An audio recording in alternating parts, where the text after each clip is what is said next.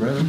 If you will, let's open the book of Genesis, chapter twenty-five.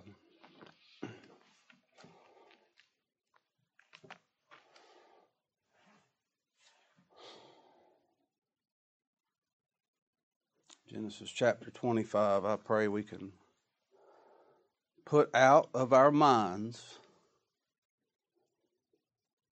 any, anything other than being here. The trials that we're currently in, put that out of your mind. The trials that's coming tomorrow, the pain that's going to come tomorrow, put that out of your mind. The guilt from yesterday, put it out of your mind. The, the, the big old meal you had on the ride here in the car, the message you was listening to this morning before you got here, put it out of your mind. Empty your cup and pray God will give you a word right now in the flesh, in our, in our ears today. I pray be with us. I'm I'm overexcited. I'm confident He will be.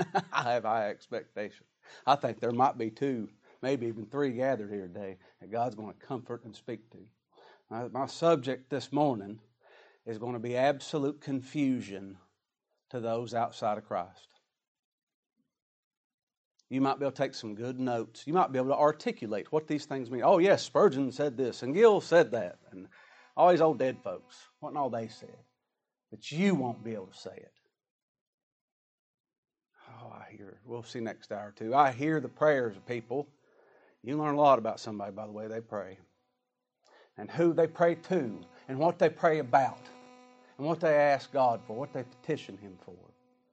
They categorize it so well.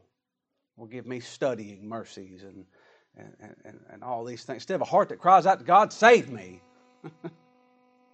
We're going to see some prayers this morning from two women that are barren. They couldn't have babies. There was no life in them. And God put life in them. And then they prayed to God. Ananias said, I ain't going to go down and talk to Paul. You know who he is? They just changed the letter on his name. I know that fella. You ain't tricking me. That's Saul of Tarsus. He persecutes the church. He kills folks. He said, you go down there, Ananias. He prays. Not pretends to pray, not recites prayers, not recites Bible verses to God who wrote the verses. He prays. He cries out to me. You're going to hear him. You're going to walk up to that door, Ananias. You're going to hesitate for a second because you got a flesh that you live in. You go, eh, I know the Lord told me to. He didn't really give me a timeline. I can get fifteen minutes. Let me hear what this man has to say. Wait a second. You hear that man praying? That's my brother. I can tell.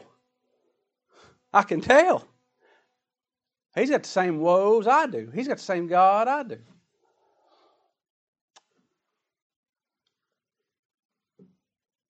Isaac was the promised son.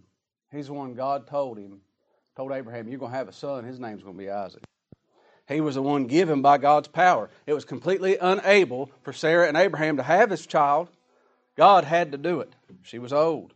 He was the rightful heir. He was the firstborn of the wife, the bride that was given to Abraham.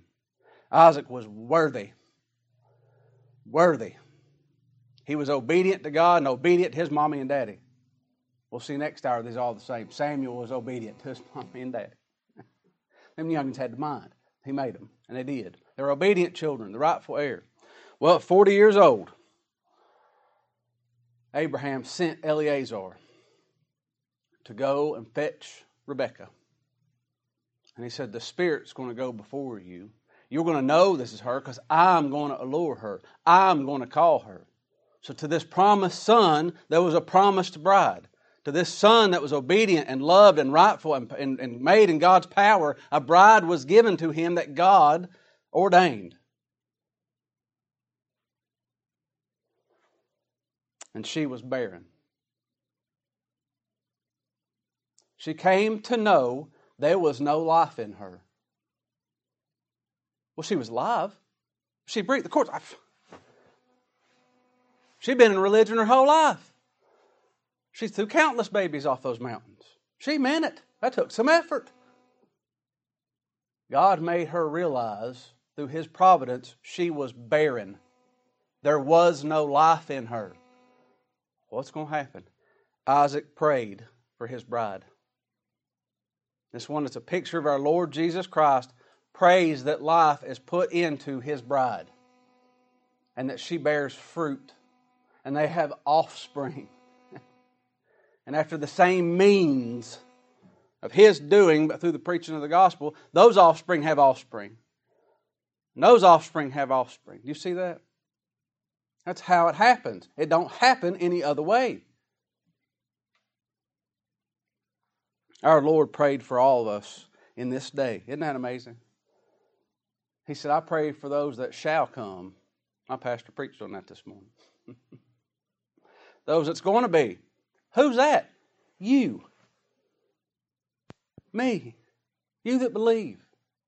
You that are His. You that were barren, and then God put life in you. Christ prayed for them. He said, I pray for them. I pray not for the world, but for them which Thou hast given me, for they're Thine. He said, Holy Father, keep through Thine own name those whom Thou hast given me, that they may be one. One. What's a husband and father? Why do they leave their mommy and daddy's house when they get married? They're one. The two become one. What happens to us when the Lord gives us life? We're one with Christ. He's in us. His incorruptible seed's in us. We looked at last Wednesday night. He says, Other sheep I have, which are not of this fold, them also I must bring, and they shall hear my voice, and there shall be one fold and one shepherd. There's going to be one body and one head. There's going to be one bride, and there's going to be one husband. One redeemed and one redeemer, isn't it? Because we're all the same. Jew or Greek, male, female, bond, free, it doesn't make a difference. We're the same in Him, and we pray the same. His people do. By the word of God, life's given. He commands it. He commands salvation. Let there be light. We see some light, don't we? Christ intercedes for His children. And that we have His children, that we have His church, His bride, those that are produced through your labors. The Lord's producing some, some of His children through your labors. Did you know that? God's saving some folks through the preaching and the furtherance of the gospel. He must do all of this. Now, we're the means that He's going to use, but it's His doing. We're barren, aren't we? It says in verse nineteen, and these are the generations of Isaac, Abraham's son. Abraham begat Isaac. We're looking at it for a while, ain't we? And Isaac was forty years old when he took Rebekah to wife, the daughter of Bethuel, the Syrian, of Padanaram, and the sister of Laban, the Syrian. And Isaac entreated the Lord for his wife. He prayed to God for his wife because she was barren. And the Lord was entreated of him. God heard him. God heard him. And Rebekah, his wife, conceived. Our, our great Redeemer, our great husband, our great bridegroom, He intercedes for His bride. He said, Father, You hear me always. He's heard of God. He is God. And he prays, Lord, let there be life in those that You've given me. And He gives the life. You see that? God put life in Rebekah. He had to. She was barren. There was a time she didn't have life in her, and then there's a time she had life in her. You see that? She'd tell you, I didn't used to be pregnant. Now I'm pregnant. He put life in her. This is life she's never experienced. She's heard about these things. She's read about them in a book. She'd tell you all about it.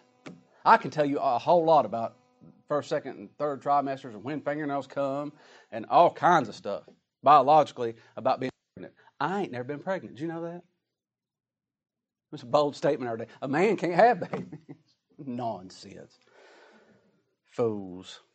She'd never experienced this. Life was in her. You know what happens when God saves a sinner? They talk a whole lot about being saved. They talk a whole lot about being Christians. They talk a whole lot about worshiping God, and then one day they do. Something's different. And they'll tell you, they put away those idols. I wasn't saved back then under that false religion. I'm saved now because God did something. Back then, that was my doing. I was playing church, and then He saved me underneath the preaching of the gospel, of truth, not of a false gospel. She said, I wasn't pregnant. I got butterflies now. She's got butterflies. This is life. Physically, she'd never been mentioned in the scriptures before. Do you know that? She had twins. There was twins in Rebekah. Well, what bountiful fruit comes through the bride when Christ prays for them. What bountiful fruit. It says in verse twenty-two, and the children struggled together within her, and she said, if it be so. You got life in you, Rebekah. If I do, why am I thus?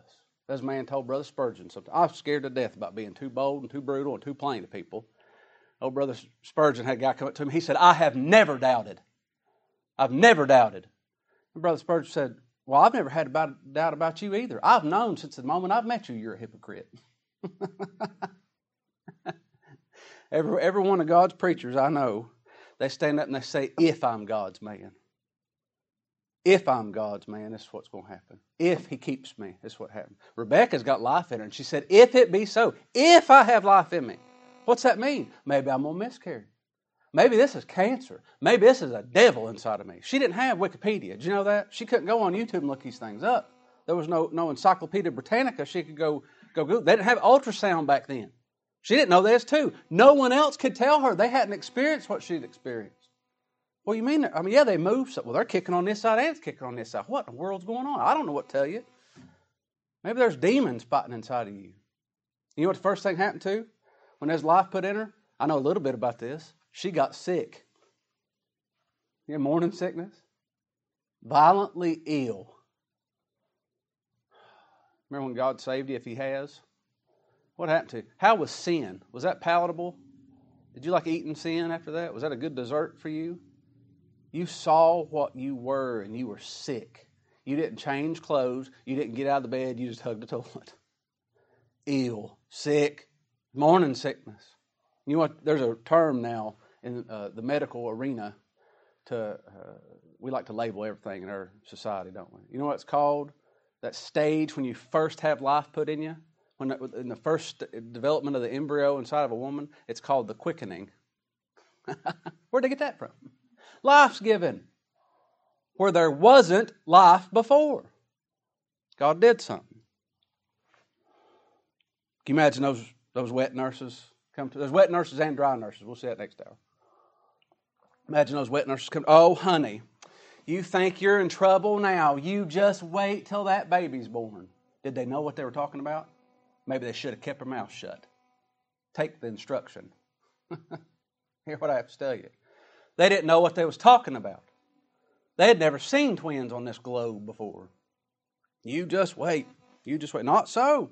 Not so. They've been wise to keep their tongues. For the first time ever recorded in pregnancy, there was life put in her, but there was two babies. There was two babies on this one. Well, the Lord's taught us some things about Sarah, wasn't it? Was Sarah barren? We've seen this. Was Rebekah barren? Yep. What about Jacob's wives? Might have been one or two in there barren. What about Hannah? Was Hannah barren? A lot of barren women in the scriptures, wasn't it? We have to see we are unable to have life in us. God must do it. What are we going to learn next? God puts two people in us. Well, the mother ones have twins. Well, hush, and you deal with what the meal served today. He put two lives in her, didn't he? Two lives. There's an old man and a new man represented here. That's what that represents. There's the flesh and the spirit. I don't hear that often, but that is a, a phrase in common usage in my home where I dwell. I say it to you. I don't know if that's my flesh or my spirit. I hope it was a spirit speaking to you. Boy, my flesh wants to do something. My flesh wants to just go chop somebody's ear off. Take that fisherman's knife out and cut Malchus' ear off. My flesh wants to do this. My flesh wants to do that. I have a desire for this world. There's things I want in this world. There's things that catch my eye. And I can walk around so pious and so holy acting and self-righteous and say, oh, well, I'm not. I'll put those sins away until a motorcycle drives by. I'm like, what, was that a Honda? You men, you get older, and you think, well, I've, I'll finally get away from these sins. I'll finally put these sins away. You go back to the sins when you was a teenager. Might not happen as often. Does it happen? You want your, you want your thoughts put up on a screen? People acting like they're so holy they can't see straight. Makes me sick. They're lying. They probably don't have two men in them. They don't have two natures in them. Rebekah had two. I have a flesh, and I have a spirit, and they're homogenized together, just like whole milk we get nowadays. You can't distinguish the fat from the skin. Am I that old man? Yes. Am I that new man? Yes. Which one's named Kevin? Yes. They're intertwined. They're intertwined. One's, one's accusing and the other one's excusing it. One of them is holy, without blame, unreprovable before God in love. And the other one does nothing but sin. Paul was being, he waxed bold when he said, who are you? Who do you think you are condemning somebody if God's shed his blood for them? Well, they're doing, oh yeah, no, they're doing some stuff they ought not do. He teaches his children how quick we are to have our noses so high up in the air looking down at people, and we'd drown if it rained. He was waxing bold because they're both the same person in them. There's two people dwelling inside of those. There's a big difference between confusion and conflict. Natural man's confused. They're confused. You know what? I was talking this morning. Lies on the way here. Lies are complicated, ain't they? And they don't make sense. I've said it before. People believe in infant baptism. No, you don't. You'd buy a fire truck and you go spray everybody walking up down the street. A man called me yesterday and, and was so kind and then chewed me at one side down the other for a couple couple minutes. I didn't get a word in edgewise. He got mad at me because I didn't go door knocking. He said, why don't you door knock? I said, as soon as God starts saving folks by door knocking, I'll knock every door in this. I've kicked a whole bunch of doors in before. I'll do it again. I said, until then, I'm going to keep preaching the gospel because that's how he saves sinners. If he's saved by reading, I'd produce. A, I'd be a book producer. He got mad. I've been knocking doors for forty-one years. Well, good luck casting them devils out. Tell me how it works for you. I'm going to go preach the gospel. I'm going to do what God told me to do. Mm. The big difference in confusion. Confusion's in lies because it don't make sense. Well, this one's bad. Okay, well, let's replace it with another bad one. They're all bad, ain't they? The truth's simple. The truth's plain. It ain't complicated. You have to have, God has to give you ears to hear and, and a heart to believe it, but it ain't complicated. Man's confused. He has strong delusions. He believes lies, and some of them's dumb. Little kids laugh at them. They think, what? It's deranged. It's confusion, but it ain't conflict. People may be real disappointed in, in how they live. I know I've done wrong. I got caught. You think a heroin addict don't know they probably shouldn't do heroin? Fentanyl or whatever the drug is this week, acid or something. Law's written on their hearts. They know that. They have a, some some some confusion. They're rubbed wrong a little bit, but this is conflict. Conflict. Confusions of man. Paul wrote to us, said, for God's not the author of confusion. We did that all by ourselves because we got Christ our wisdom. This is man's doing. And we they were unaware until there's new life in them.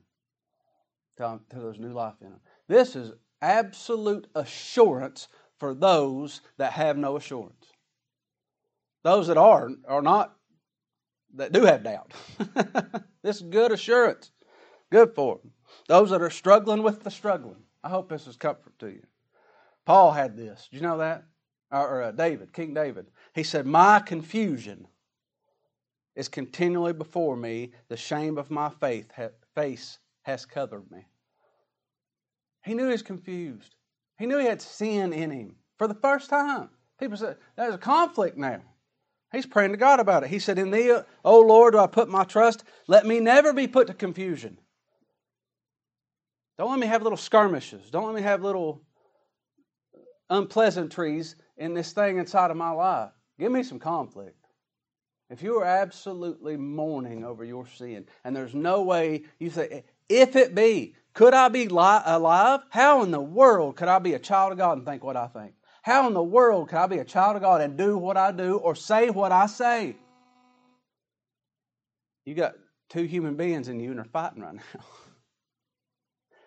You didn't have that before. You didn't mourn over sin. It wasn't as disgusting to you. And then God saved you and put life in you. If you don't have that, you pray to God, He puts life in you. He prays, shows you, convicts you of the sin that you are. That's sin. That's important because that's what Christ came to die for. He convicts you of that and shows you what you are, and that'll shut your mouth up, and that'll drop that rudder off that boat James was talking about that turns a big old boat so easy. You'll be shut up to sin. And then you'll cry to Him. You'll cry to Him. There's a reason we're thus. Have you ever thought that? If it be so. Oh, there's a war going on. Struggle here. It says the children struggled together in verse twenty-two within her. And she said, if it be so, if this really is life, why? Why am I this way? This don't make sense to me. Why don't you just make me holy and I'm just a good person from now on? I'm a good little Christian. And I don't cuss and I don't drink and I don't smoke and I don't run my people do and, and I don't say bad words or whatever. Nonsense. She said, why? Why am I thus? If it be so. But the children, those two natures in her, they struggled. Does that mean that they warred a little bit? Here's the primitive root of struggle there. To crack in pieces. Literally and figuratively. To break, to bruise, to crush, to discourage, and to oppress. You know what we do until God does a work in us? We crush and bruise and discourage and, and oppress everybody else until He does a work in us. And then, now the problem's on the inside. Ah, just moan and cry out. If I, if I have life, Lord, why? Why is this like those boys on the boat? They're doing what God told them to do, wasn't they? They're going where the Lord told them. And they think they're about to drown. Why, Lord? Why'd you bring me out here? Why'd you bring us to the desert to kill us, Lord, and starve us to death? Why am I thus? How could I think the way I think? How could I say the way I say things?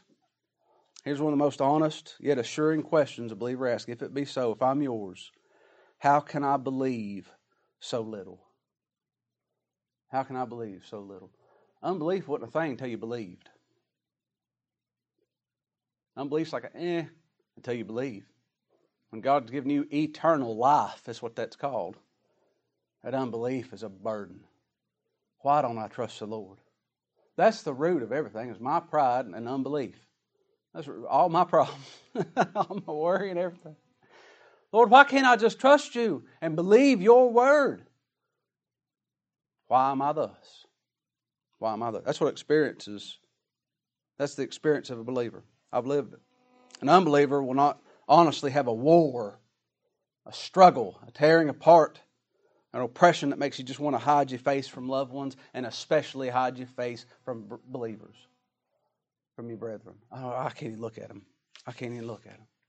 That's a war going on. What do you think Paul was talking about Romans seven? I'll be quick. I'm, I didn't get halfway through my notes. That's what Romans seven is about. He said, for I know that in me, that is in my flesh, there's a spirit and there's flesh. In my flesh dwelleth no good thing, for to will is present with me. I want to serve the Lord. You think he did? He labored more than them all, didn't he? What'd he say? He didn't say how much he did for God. He said, I, it's present with me to do the will of God. But to perform it, I, I can't find out how. I want to do the will of God. And I don't know what it is. I don't know how to. Paul had that. Why? Do we have something in common? Could you hang out? Could you spend a weekend with that apostle? Could you spend a weekend with that great King David? Now, if we ain't proud, could you spend a weekend hanging out with Rahab and her associates? Or would we just wiggle? Hide her, pour, pour, pour, I'll check my wallets in my back pocket and you pull your purse up close to you. Something in common between God's people and those people, isn't it? That bride's the same. Paul said, I find a law. This ain't a guidance. This ain't a theory. This ain't it happens sixty percent of the time. It happens every time. It's a law. When I would do good, evil's present with me. For I delight in the law of God after the inward man, but I see another law in my members, warring, struggling, opposing, bruising, against the law of my mind. Let this mind be in you, the mind of Christ, that new spirit, and bringing me into captivity to the law of sin which is in my members. Oh, wretched man that I am. That's the moaning of them two going at it. Who shall deliver me from this body of death? Who'd Rebecca cry to? The Lord. When this war is going on inside of Paul, who'd he cry to? The Lord. Who's going to deliver me? Save, Lord. I thank God through Jesus Christ our Lord. So then with the mind, I myself serve the law of God, but with the flesh, the law of sin. I hate it. And this is the breeding ground. This is where God planted his incorruptible seed. This is old dirt. This is Adam. This is red clay, isn't it? And God came with his plow, and he plows the hearts of men and women when he sees fit. And that seed's broadcasted. I don't know where he's plowed and where he ain't. My job is just to throw the seed out. Cast the net. The gospel net, don't I? I throw the seed, and he sees fit. The farmer that owns the land is the one that decides where a path is and where you leave them bushes or you cut them out or where I'm going to put my garden. I know where I'm putting my potatoes. I, worldly, I own that ground, and I know where I'm planting potatoes here in a couple of weeks. I put them where I want them. The Lord plows us and this body of death, and it's dung. Good fertilizer, isn't it? That's where he puts his incorruptible seed, and he gives life, and it grows and produces fruit. Isn't that something? Paul said, put on the whole armor of God, that you may be able to stand against the wiles of the devil. For we wrestle not against flesh and blood, but against principalities and against powers and against rulers of the darkness of this world and against spiritual wickedness. What's the highest part of my body? In high places, my mind. Inside of myself, isn't it? What was that? Would that be true if you was on a, alone on a deserted island? If you're God's child, it is. You're at war inside of you, isn't it? Verse twenty-two says, and the children struggled within her, and she said, if it be so, why am I thus? And she went to inquire of the Lord. What's that mean? If God does this, she went to the Lord's house, I tell you that. Who's still alive? You know Abraham's still alive? Abraham was, he didn't die until uh, Esau and Jacob were fifteen years old. Do you know that? That's the truth. You have to hire somebody to go study it all week, find it out for you. And so, she could have went to Abraham. That's her father-in-law. She said, you're God's prophet. The kings, everybody knows that. What's wrong with me? And he's probably said, pray to God. Lord, teach you. He's going to teach his own. Well, if she went to her husband Isaac, this picture of Christ, this one so obedient, so faithful, and worshiped God, and every time you find him, he's next to a well, and he dug wells, and he's praying to God out in the field, communes with God, she go to her, and it's her husband. Honey, what, what's wrong with me? Ask the Lord to teach you. I could tell you, but you ain't going to hear a word I say unless God makes it effectual. Go to him. But who do you think she probably went to? I'd say she had an affection in her heart for Eleazar. That's the man the Lord used to preach the gospel to her. Is that right? When, if God uses an earthen vessel, you don't care about the earthen vessel. You need the water that's in it. But I tell you what, you ain't going to forget that vessel, and you ain't going to throw it away, and you ain't going to kick it. I don't care what my pastor's done. Don't you dare talk to me bad about him. We'll fight it out in the parking lot, and then afterwards we can talk about it. But don't you dare go against him. She went to the Lord. Better than all those. Better than God's prophet that's there with them. Better than her believing, loving husband, and better than her pastor. God answered her. Which if they all had a lick of sense, if the Lord's worked in them, they'd say, ask the Lord.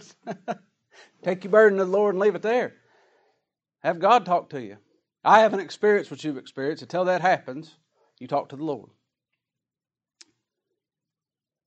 God answered Rebekah's prayer, and he taught her, we ought to listen. You think we ought to? Do you think the theologians ought to listen? Do you think those in the seminaries right now that's arguing these things out ought to listen? Do you think those heretics that some people listen to? And their, their smorgasbord of junk that they download and support and everything else, they might not hear what God has to say instead of what a man has to say about it.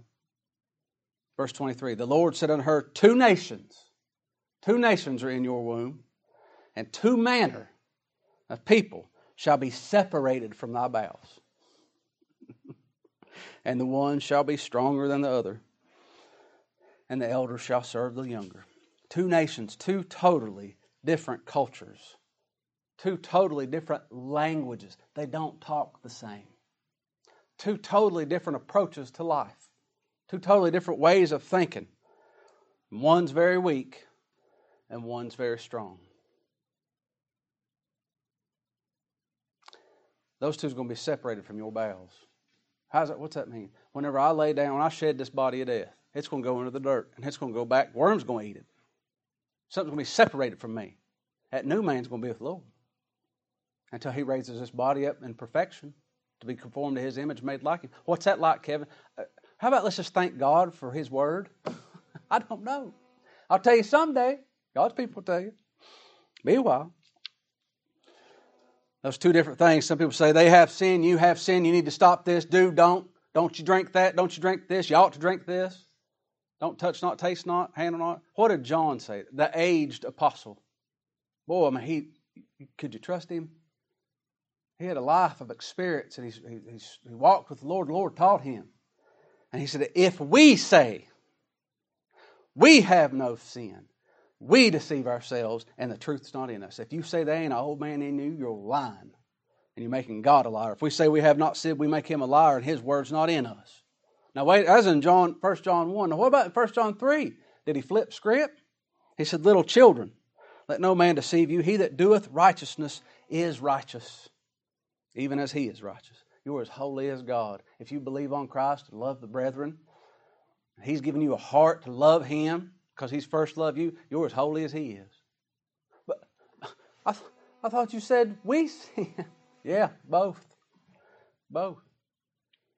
I got to get to the why. How could this be both? If you are God's, he said in First John four, if you are, are of God, little children, you have overcome them, because greater is he that's in you than he that's in the world. What's the strongest of the two, Esau or Jacob? We would all gravitate to Esau. I would. He's a deer hunter. Manly man. He's a hard working. And Jacob's a mama's boy. He's a weak little fella. Conniving, isn't he? You stay in the house all the time. What's wrong with you? Get outside, get some sun on you. He didn't, he didn't leave the coop. I'd like Esau. Esau's bigger. He's stronger. He could have beat up Jacob. That's just our eyes judging the way this world judges it. Who, who was the victor? Jacob. Why? Christ dwelt in him. Christ didn't dwell in Esau. He didn't. God hated him. He didn't dislike him partially. He hated him. And he loved Esau. Where am I right now? I'm in the world. Where's Christ? If you're his, where's he at right now? He's on his throne, ruling and reigning and interceding. That's right. And he's in you. All right? We're in this world. I live here. I'm going to have to eat some meals today. Uh, I'm going to have to go work. I'm going to have to do some things. I'm going to have to take a shower. I live here. I'm going to get gas. But Christ dwells in me. Both of those. God in human flesh spoke to both natures of his apostles. Did you know that?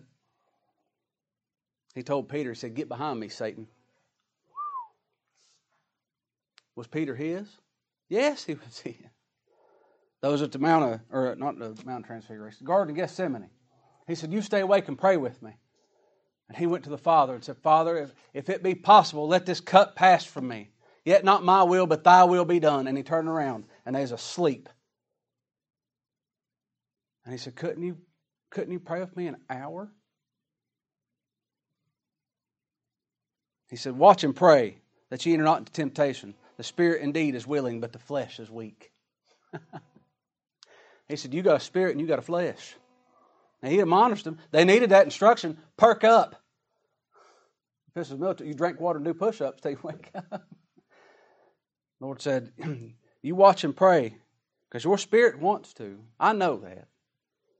But your flesh can't. And it won't. And then he went and prayed again. And he come back, guess what? There's asleep. And he said, well, I'm going to do the praying for him. Just as Isaac prayed for Rebekah, wasn't it? He said, sleep on. That's all right. Get you a nap in, buddy. Judas is coming up a hill. You're going to need to rest up some. Because he did it for us. For us. John the Baptist had the Holy Ghost in the womb. The last of the Old Testament prophets. He's the only one in human flesh that saw the Spirit of God. Do you know that? He saw the Spirit descending like a dove. And he sent his disciples there towards the end when he's locked up in prison. Said, go see if that's Jesus or we look for another. You didn't know? You have some doubt, John? The only hope we have is being united with Christ. Us in him and him in us. And Paul told us in Colossians one, to whom God would make known what is the riches of the glory of the mysteries among the Gentiles, which is Christ in you, new creations, fighting with old one, the hope of glory. He's the strong man, isn't he? That's good news for a struggling sinner. And that's what we preach. That's what we tell people. Paul goes on in the next verse, whom we preach, warning every man and teaching every man in all wisdom, that we may present every man perfect in Christ Jesus. The Lord said, there's two people in you, two nations, two manner of people that shall be separated from thy bowels, and the one people shall be stronger than the other, and the elder shall serve the younger. Hmm. The elder's going to serve the younger. I'm going over, but I have to. This old man, this old flesh, just burn it. Do away with it, right? It's gross. It, it, it hates God, and it's wretched. Wretched. It's going to serve the new man. Isn't that something? Boy, does he. Even in little things. Did the, the, the incorruptible seed of God shave my face this morning? That old man did. That that that small, tiny life inside of me, that Christ that dwells in me, did it drive me to church this morning? Nope, that old man did. God made him. Which one's stronger now? I have to serve him. If you have life in you, you don't want to go to church. You don't want the gospel. You need it. Christ is life and death. You have to have him. Well, I got you got some important stuff going on. There's a whole lot of people in this county right now that's got something important going on. If you got new life in you, that old man's got all kinds of important stuff going on. If you got new life in you, this is important. There ain't nothing else more important. I'm hungry. I'll eat later. I can make it twelve hours. I'll be all right. I'll eat after service. Life and death, isn't it? That seed he gives. It lands on the good ground and it yields fruit. It springs up and it increases. And it brings forth some thirty and some sixty and some one hundred. But if he plants a seed, there's going to be fruit. This is a real struggle inside of Rebecca physically. She thought she's going to die. We have this war in us. And a lot of times we think, well, it's going to kill us. I'm going to die. I can't make it through another day. But the Lord's put two nations of people in her. The Lord's put two nations of people in you if he's been pleased to do so. That's an answer, isn't it? Why am I thus? I put two people in you. You got a new man now. You didn't have that. You've been born again. Rebecca got her answer. She understood. She had peace from the word of the Lord. God spoke peace to her. I've done this. And I just couldn't get over this all week. Do you know what happened as soon as the Lord said, I've put two nations of people in you. This is my doing. She got kicked by two natures inside of her, didn't she? Didn't go away. When's this going to be over? When we die.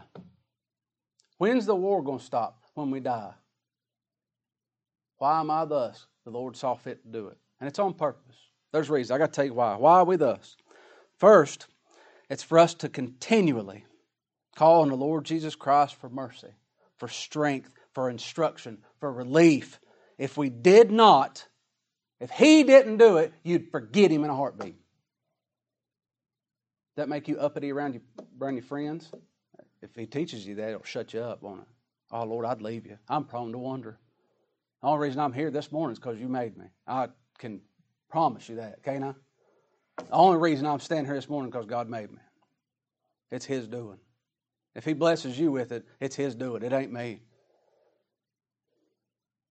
We have to call on him. We'd forget so quickly. Our pride would grow and grow and grow. Don told, Don sorted somebody out one day, and he looked at Brother Scott Richardson. I think that there'll take a wind out of his sails. He goes, I'll snuff his pride, pride, bring him down a peg or two. And Scott said, yeah, not for long. That's like a weed, isn't it? That comes back quick. Those hairs grow back quick, don't they? We have to struggle. So we'll inquire of the Lord. How rarely we cry out. We say a bunch of prayers. We talk to the man upstairs. People do that all the time. People have prayers, they say. The Lord makes us inquire of him, beg of him, call to him in desperation. We have to have a struggle in us and be at war so we can have comfort. that there's two inside of us. I forget so fast. I'm just miserable. And I thought, well, if I was of the world, I wouldn't be miserable. I told a man that one time. He's thinking about, he said, I'm going to go to vacation in Hawaii, and while I'm there, I'm going to decide if I'm going to move. I said, that's a bad place to make that decision. It's going to be yes. He said, would you move there? And I didn't even think. And I said, well, if I was like you and didn't have a God, I'd move there. Yeah, gospel ain't there. And I, I knew him a long time. And I said, oh, I'm so sorry. I shouldn't have said that to you. He said, well, you didn't lie to me. I said, no, but I should have been kinder. I have two. There's an old man. I know that. I'm well acquainted with the flesh. But there's a new man in me, and I know it. They're fighting. That's comfort. That's comfort. We must go through this gestation and this labor of these warring twins. Rebecca was the first one that ever had twins. What happened next time somebody had twins in her camp? She'd go to them and say, I've had twins. I know what's going on inside of you. Let me tell you what happened. Let me tell you what's going to happen. She'd give comfort to her brethren, couldn't she? Why do I have to go through this warring? So that way, if God ever is pleased to save some of you all and you have a war going inside of you, I could say, yeah, that's how I live every day. Bombs are going off and people's knocking at the door. The Lord's got it. He did this on purpose to teach us some things, keep us calling on Him. We can comfort one another, can't we? Those younger ones coming up. I've lived it. I've lived it today. I had a war going on. I cried out, Lord, if I'm yours, if, if, if I'm yours, why am I thus? He said, I put two nations in you. I'll separate them when He sees fit. Is that right? Let's pray. Father, thank You for this hour. Lord, be with us. We struggle. There's a tearing apart and a warring and a bruising inside of us all by ourselves, Lord. Thank You for that.